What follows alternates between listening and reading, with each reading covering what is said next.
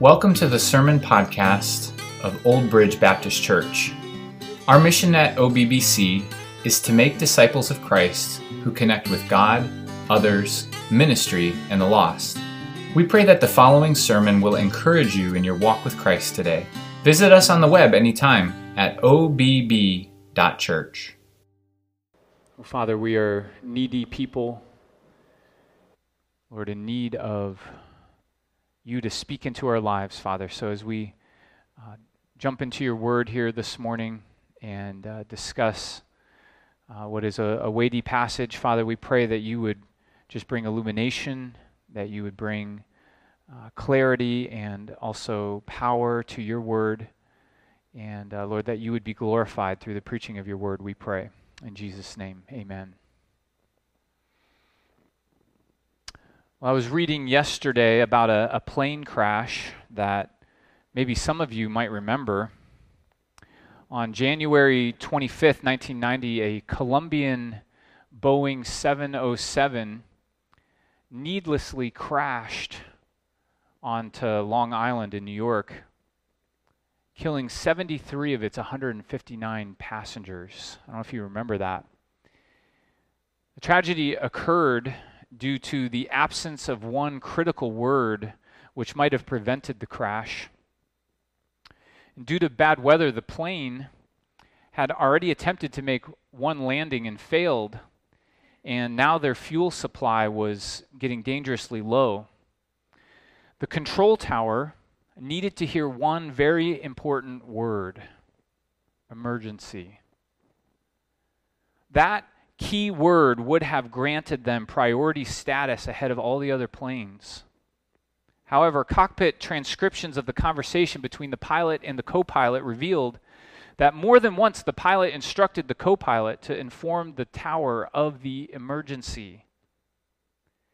Asked if the air traffic controllers had been informed, the co pilot assured the pilot they had but unfortunately, the co pilot had not used the English word emergency. He chose a different word that failed to indicate the, the seriousness of the situation. It was a, a language problem. And for that lack of that one crucial, urgent word, 73 people died. It was unintentional. The, the co pilot's choice of words minimized the problem. And this caused the air traffic controllers to place the plane's landing on a lower priority, and when their fuel ran out, they crashed. This reminds me of so many people today who minimize the urgency of the situation when it comes to sin. How do we talk about sin anymore in this world? In a world that doesn't believe in sin? How do we sound that alarm that Romans chapter 3 talks about?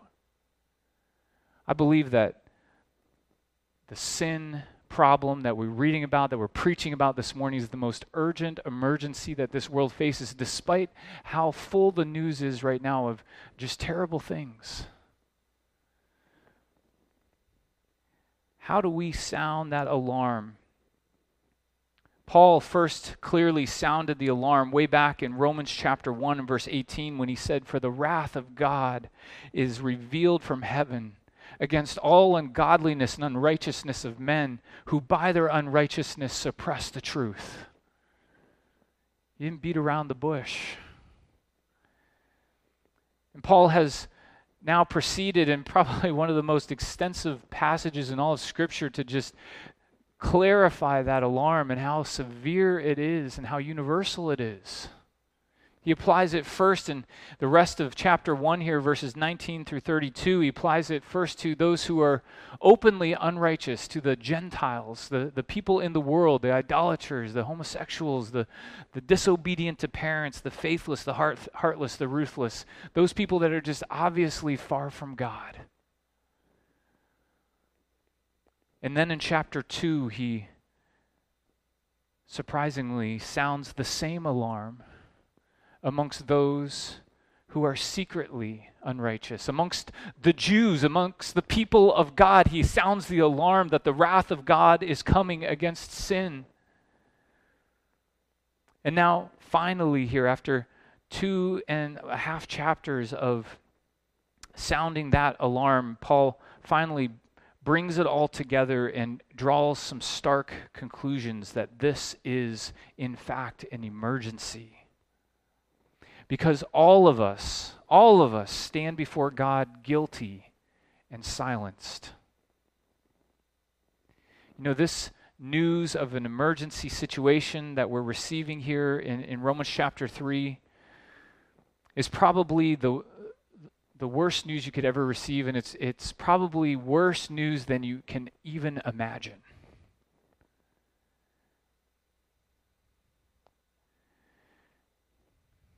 And Paul, in a sense, drags the whole world here into the courtroom in this passage. And in verse 9, he brings the charge against us. And then in verses 10 through 18, he delivers the scriptural evidence against us. And then in verses 19 and 20, he renders the final verdict. So we'll begin here in verse 9 with the charge.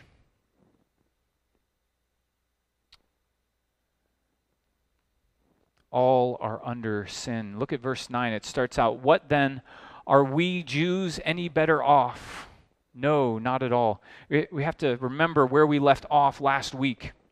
After spending Romans chapter 2 charging his Jewish brethren with hypocrisy, Paul envisions them raising a series of anticipated objections. This isn't Paul's first time uh, at this rodeo, so to speak. He's been all over the world uh, going first to the Jew and then to the Gentile, and he knows, he can anticipate what his Jewish brethren are going to object to uh, everything that he's been saying. And maybe, perhaps, chief among these objections is what we see in chapter 3, verse 1, where Paul says, Then what advantage has the Jew? After talking about all the dangers of, of being a hypocritical Jew, he envisions the Jewish people's sort of raising this objection is there no advantage, Paul, in being a Jew? Is there no value in my circumcision? Is there no value in my Jewishness? To which Paul responds, Brothers, yes, there is much advantage, much in every way. And so the pendulum swings this way as he talks about the advantage of being a Jew and the privileges of having the Word of God and sitting under the, the, the promises of the Word of God. And now, as we come into our passage this morning in verse 9, Paul must make sure that that pendulum doesn't swing too, too far here. In hearing of these advantages, Paul swings it back the other way and says here, What then are we Jews any better off? Meaning, does this position of privilege that I've just been describing make you any better off spiritually than the Gentiles? Does it save you from your sin? Does it somehow, in and of itself, make you less of a sinner? And Paul says, No, not at all. For we have already charged that all, both Jews and Greeks, are under sin. You know, you should sit up and take notice of a verse like this. Even maybe underlining it in your Bible. Because this is Paul himself summarizing all that he's been talking about since Romans chapter 1 and verse 18. This is if you if you like cliff note summaries here, this is a, a verse to underline in your Bible. This is Paul's own understanding of all that he has already charged. And as I said, the, the picture here is a courtroom, and this, this being the formal charge or accusation that all, both Jews and Greeks, are under sin. I see, uh, I see the significance of this charge as at least twofold. First of all, it, it really highlights the universality of this charge. He says all, both Jews and Greeks. He's indicting both Jew and Gentile, and therefore all individuals in both of those groups. He is indicting you and me. It's universal. No one escapes. Secondly, it is severe. Paul says that all are under sin. To be under sin is emphasizing its power or dominion over you. You know, when we've got a situation under control, we might say something like, Hey, I'm on top of it. I got it. I'm on top of it. but that's the opposite of what Paul is saying here. We are not on top of our sin problem. Rather, it is on top of us. We are under sin, we are under its power.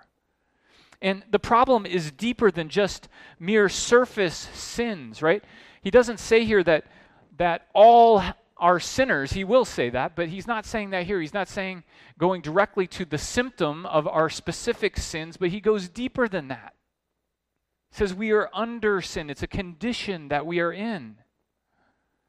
You know, yesterday I was I was making a, a bowl of oatmeal for breakfast, and uh, this will show you how good of a cook I am. I was making it in the microwave. I put it in the microwave and I, I turned it on and I kind of walked away from it and got thinking about something else. The next thing I know, I turn around, I look, and the oatmeal has bubbled up and is like pouring out of the bowl all over the microwave. No problem. I, I opened the microwave up and I, I wiped it up, right? Continued the, the cooking process and, and ate my breakfast. But you know, some people treat the sin problem like it's just a surface mess in their microwave. Right? Yeah, I've got a few sins I need to clean up, a, a few things I need to wipe up here and there. But we treat it as if it sits on the surface of our lives and it doesn't somehow penetrate to the core of who we are. Paul says it's much deeper than that. You don't understand. You, we are all under sin's dominion, under its power. We are enslaved to it. Paul's going to unpack that much more here in this letter in the chapters to come. You know, even your own experience will verify the truth of what Paul's saying here. Think about the power of, of sin that you've tasted even in your own life. I think sometimes we don't really sense the, the power of sin until we really begin to try to resist it. I can tell you that was true in my own life. I remember when I was in high school, and uh, still growing in my discipleship to the Lord, one thing that really drove me to the Lord was when I tried to stop sin on my own and realized I couldn't. Think of the abiding power of selfishness in a life, causing you to live for yourself instead of living for others or for God even in your own marriage, even in relationships where you love the other person, like your, your spouse or your children, we see in there a power uh, of sin over us that is driving us to selfishness. Think of the power of greed in your life that causes you to inexplicably spend money on yourself or else hoard it instead of helping someone in need. Think of the power of laziness that causes you to shirk your responsibilities that you know you ought to do. Think of the vanity, what that drives you to do. Think of the power of lust in your life. Or the power of anger. I could go I could go on and on. Think about the sway that those sins have over a human life. And and, and especially when we try to break the, the sinful patterns of behavior that, that those deep rooted sins cause in us. We begin to, to sense and to know on a deep level what Paul's talking about here. We know that when he charges us with this, we know that it's true.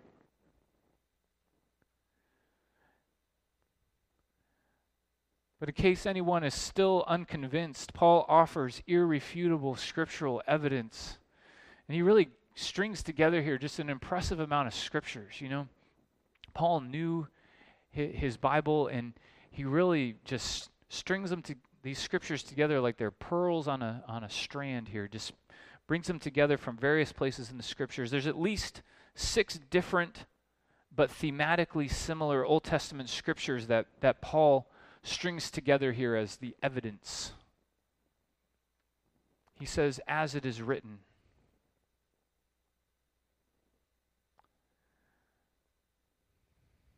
I really think that this scriptural evidence that Paul is about to bring to us here backs up the charge. The charge of the universality and severity of our problem. Really, these first few verses here, verses 10 through 12, focus in on the evidence of the universality of the problem. I think this is the main takeaway. If you read these verses, if someone that had never read these verses before were to read them, what would stand out to them? Let, us read it together here. Paul says, this is a quote, by the way, from Psalm 14, verses 1 through 3, which, uh, which really Psalm 53 is almost identical to Psalm 14, so it's from either one of those Psalms here. Paul says, None is righteous no, not one. No one understands. No one seeks for God. All have turned aside. Together they have become worthless. No one does good, not even one.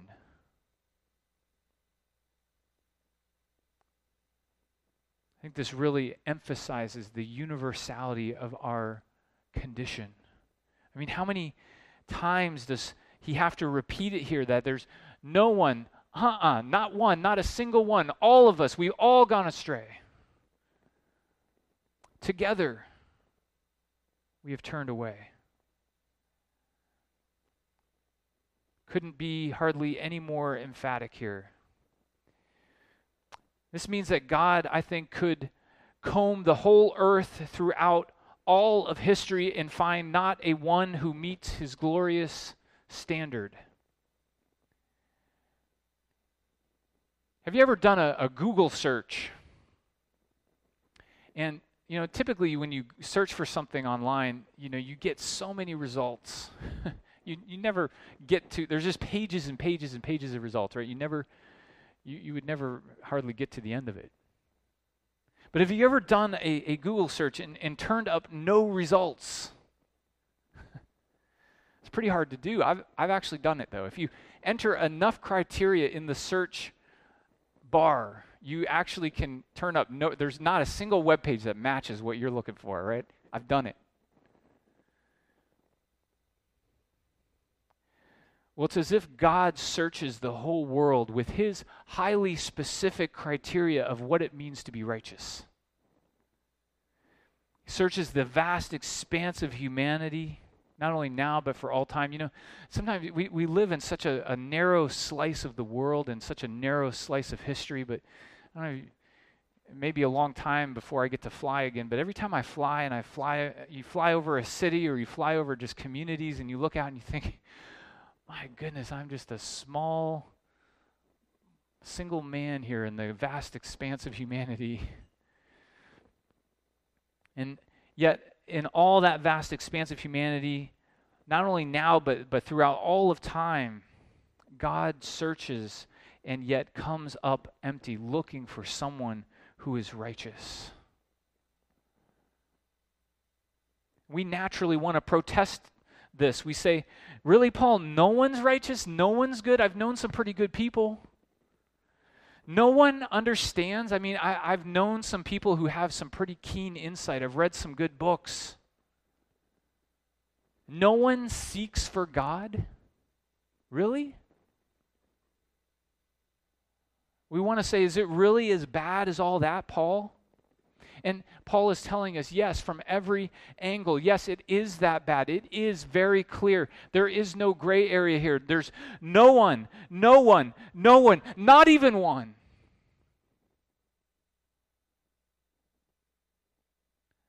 This charge will, I think, seem like nonsense to you, though. Unless you, you understand two very important things. And, and the first one is this that God sees the heart. God sees the heart. I did a whole mini sermon series on this not that long ago, so I really don't want to belabor this point. But God sees the totality of our actions. He sees the outward action. That's the part that you and I can look at. We can look at someone else and see what they did and say, man, they seem pretty good. But God also sees the inner motivations of the heart, the part that only He can see. And so this means that it's possible for someone to do something that seems outwardly quite good that we all look at and say, wow, Look at that. Look at that guy. Look at how he or she's helping the poor or serving the community or on and on and on. You can look at that kind of thing and, and marvel. But meanwhile, God sees the inner motivation of the heart and he sees there things like pride and righteousness, self righteousness and rebellion and hatefulness and lies and hypocrisy. God sees the heart. And, you know, the, if that's the first truth that you need to understand, if that's as if that's not enough, the second truth here is that God gets to define what's good and what's right. A couple of key verses in this regard. Uh, one of them is Matthew 22 37, the greatest commandment. Jesus said, You shall love the Lord your God with all your heart and with all your soul and with all your mind. How many of us have done that for even a single day? Romans 14:23 makes it even worse. Whatever does not proceed from faith is sin. So we need love, we need faith. Hebrews 11:6 adds to that. Without faith it's impossible to please God. 1 Corinthians 10:31 So whether you eat or drink or whatever you do do all to the glory of God. Who of us does all that we do to the glory of God? Anything that's not done in love of God and with faith in God and to the glory of God alone falls short. And so this is universal and it's probably more so than you have ever even imagined, more than you probably are even able to conceive of. You know, we often say theologically, we, we say that we are totally depraved. And I believe that that means that apart from God's grace, we can, we can and will do no good.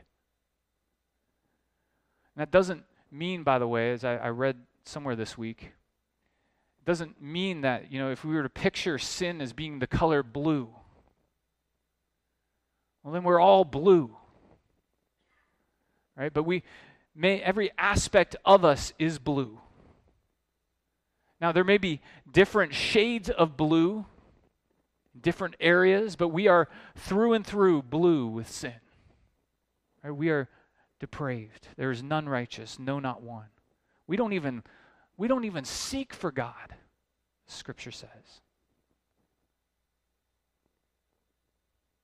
It's universal. Secondly, the evidence here that Paul gives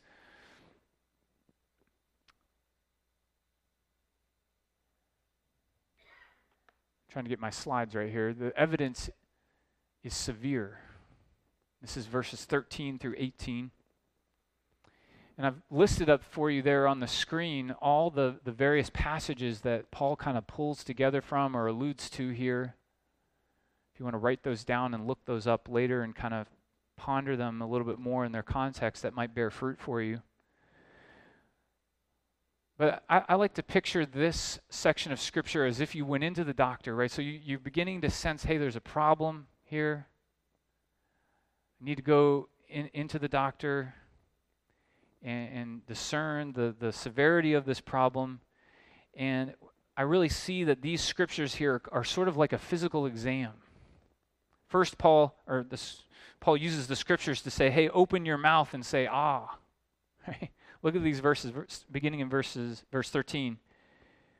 He says, Their throat is an open grave. They use their tongues to deceive. The venom of asps is under their lips. Their mouth is full of curses and bitterness. Right? Scripture looks down your throat and sees an open grave, inspects your tongue and, and sees you've been using it for deceit. Your lips are, are full of poison poison of vipers and asps. Your mouth is, is full of curses and bitterness. Doesn't this describe us? How difficult is it to tame the tongue? And how readily our tongue reveals the sin that's in our heart. Uh, my, my former uh, pastor and mentor from my, my previous ministry used to always say that the tongue is the, the nearest tool of our heart, the nearest resource of our heart. What he means by that is that a heart uses all kinds of things. We can see what's in a person's heart by how you use the resources in your life, but the nearest resource that you have is the tongue. And, and your heart is using that tongue constantly, and it's revealing what is inside. And what, what is revealed from our tongues out of our hearts is that our tongues give voice to the depth of our depravity. Doesn't don't have to teach anyone to have these foul things come out of their mouth. It just it, it's just natural. It arises out of our sinful condition. I love the story of when the prophet Isaiah stood before the Lord in all of his glory and holiness in the heavenly throne room. He had the vision of the Lord there. And eh, the Lord was surrounded by the, the cherubim with the wings and flying around and calling out that the Lord was holy. Smoke was filling the temple, the, the train of his robe was all around. And you remember what Isaiah did? He, he fell down and he cried out, Woe is me, for I am undone. For I am a man of unclean lips, and I live, I dwell in the midst of a people of unclean lips. For my eyes have seen the King, the Lord of hosts. I think this would be a universal experience for anyone that stands before God. And this was a good man. This was a prophet of God. This was the preacher of Israel. And yet, when he stood before the holiness of God, the first thing that he noticed was, My lips are unclean.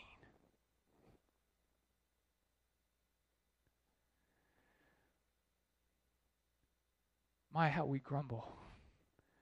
We grumble, we complain, we gossip, we tear one another down, criticize, even curse and, and tell lies speak of empty or, or lewd things.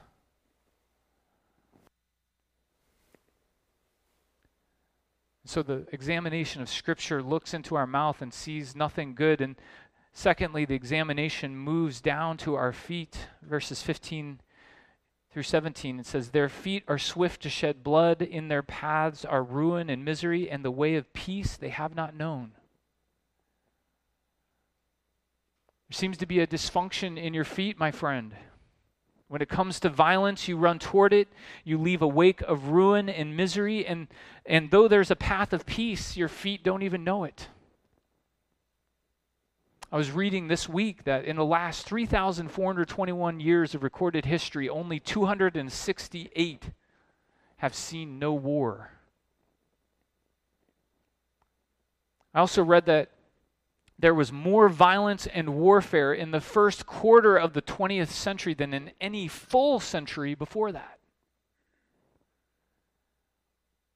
And if we want evidence of this, I mean, we, all we have to do is look at the news.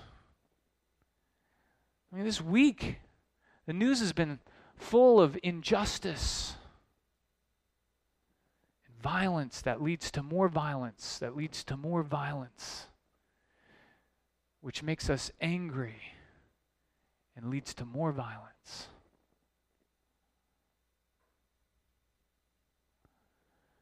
O Prince of Peace, help us.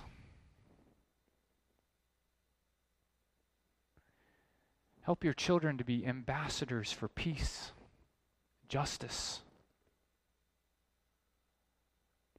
You, Lord, have said, How beautiful, how beautiful are the feet of those who preach the good news. Oh Lord, may your children have beautiful feet.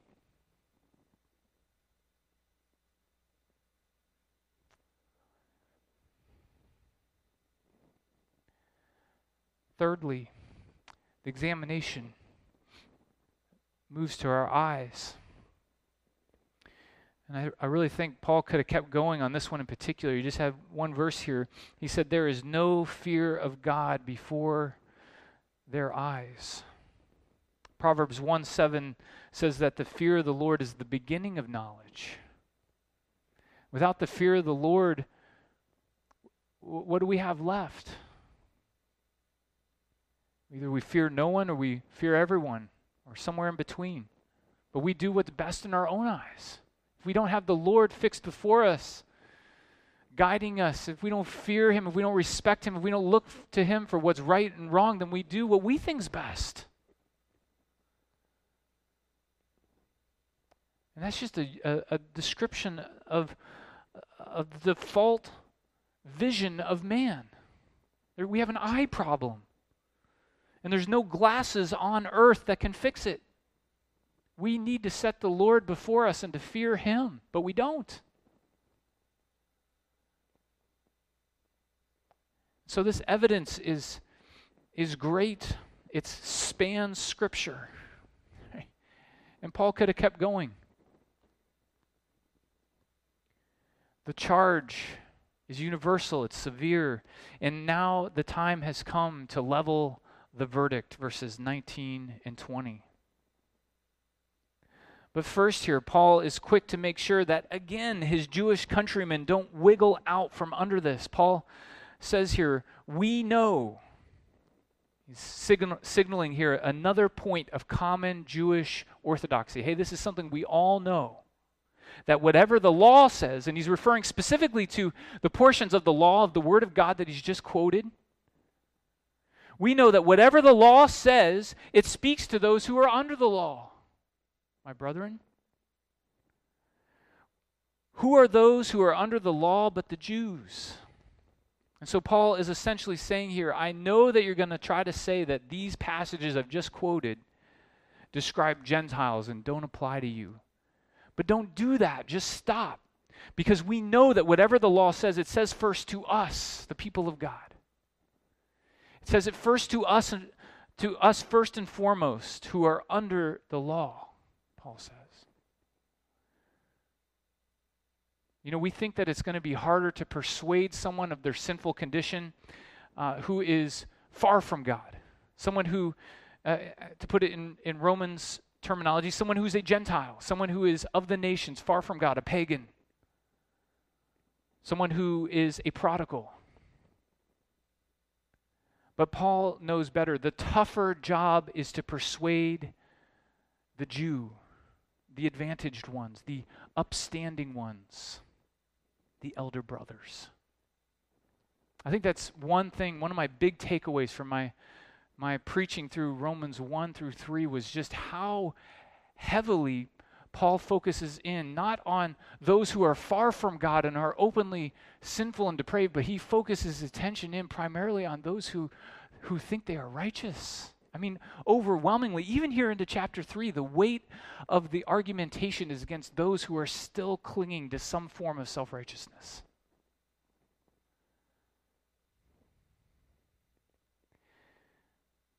Christopher Ash said it this way. He said, Paul's biggest challenge is to silence the protesting mouths of respectable people. Paul says this first applies to you, my brethren, and then subsequently to everybody else, so that every mouth may be stopped and the whole world, or literally cosmos is the word there, that the whole cosmos, the whole world may be held accountable to God. This is courtroom language here.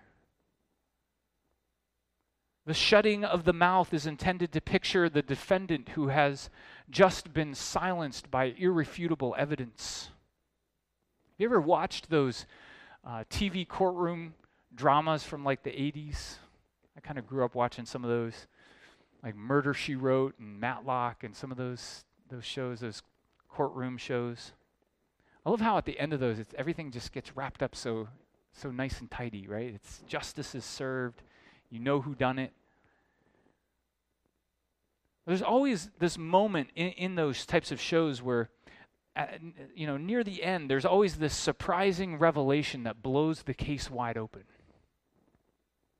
And the person who is guilty, it's suddenly very obvious who they are, and, and they are silenced, if not outright confessing that they did it. This is kind of one of those moments here when Paul says, so that every mouth may be stopped. We are out of excuses. And our mouths should at least be stopped, if not confessing, by this point. And here is the verdict the verdict is that the whole world is guilty. Paul says the law speaks that the whole world may be held accountable to God. I don't really like that translation here of this word as held accountable. I just don't think it's strong enough. I think of being held accountable, I, I think of someone who's still talking, right? I'm going to hold you to account and I want you to give an account of yourself. And maybe you, who knows, maybe you are able to give a good account and maybe you're found faithful. Now, I think the, the force of this word here in the original is, is that the whole world might be found guilty.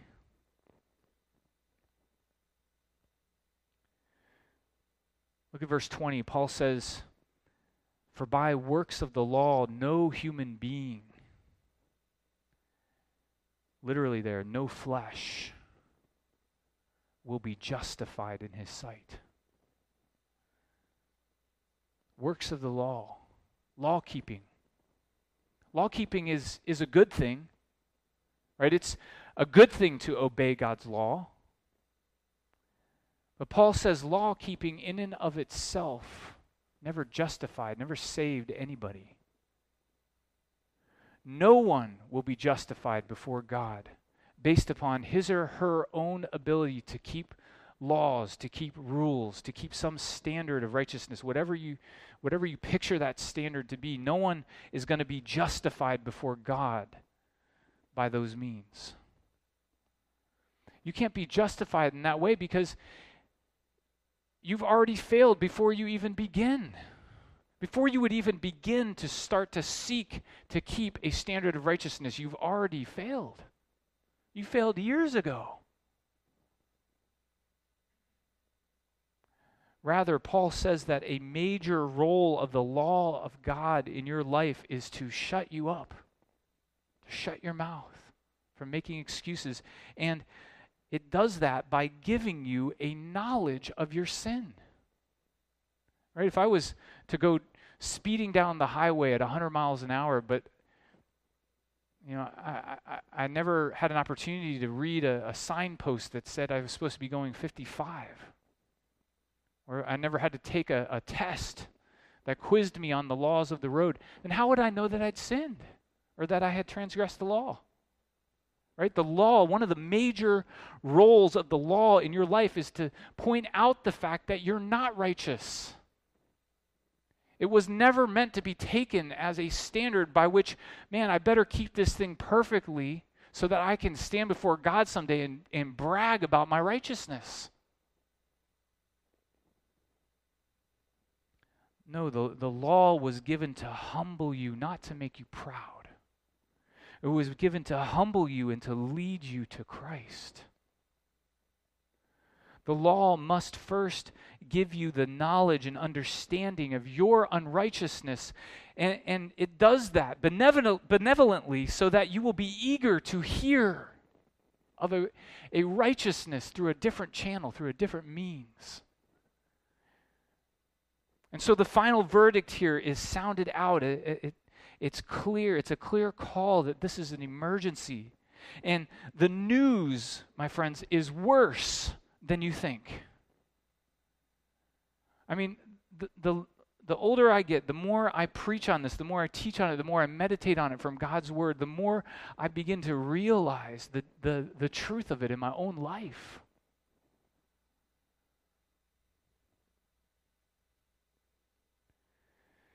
And, and now Paul is going to, in the very next verse, thankfully, he, thankfully the letter doesn't end here. Right? With this knowledge of our sinfulness and this, and this sentence of guilty and, and, and the, the sure promise of God's coming wrath. What if we were left with that? But praise God, we're not left with that. Paul continues in verse 21 and he says, But now but now. Come hear what God has done for you. Tony Merida said it this way. He said, There is one who kept the law perfectly Jesus. He never turned aside, he never uttered a sinful word, His feet were not swift to shed blood, but to give his own blood that sinners like us might be saved. Tim Keller summed up the gospel from the vantage point of a Christian like this He said, The gospel is this we are more sinful and flawed in ourselves than we ever dared believe. Yet at the very same time, we are more loved and accepted in Jesus Christ than we ever dared hope. Won't you turn to Him today? If you have ears to hear what I'm saying this morning, spiritual ears to hear, I hope that you understand that the, the, the teaching of this passage is actually a huge relief. I hope you can hear it as a huge relief that it's not based upon your ability to keep God's law.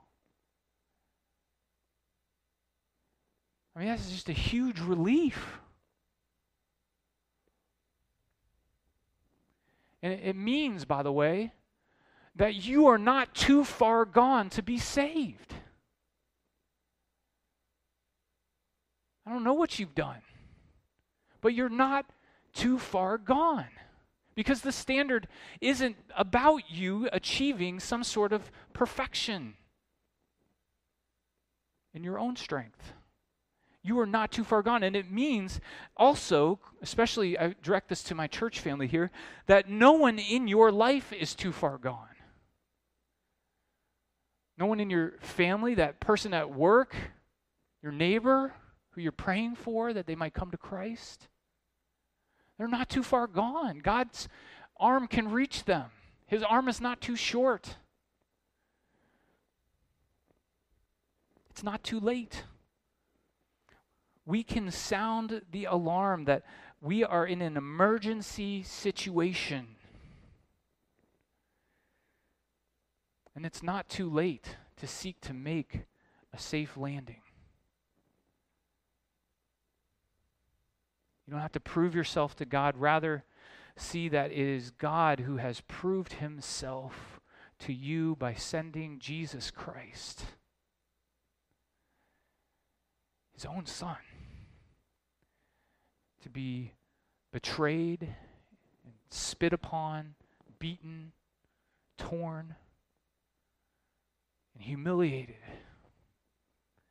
Not for no reason, but to bear your sin. It's not too late because Jesus went into the grave, and three days later, he came out again in victory over it. It's not too late today because Jesus ascended up into heaven and is now seated at the right hand of God the Father. And he invites you to trust in him and be saved.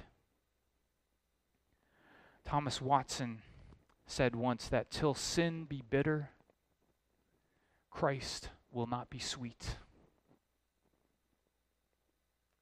We've tasted the bitterness of sin now for the past seven Sundays. I've never in my life had to trudge through seven sermons quite like this.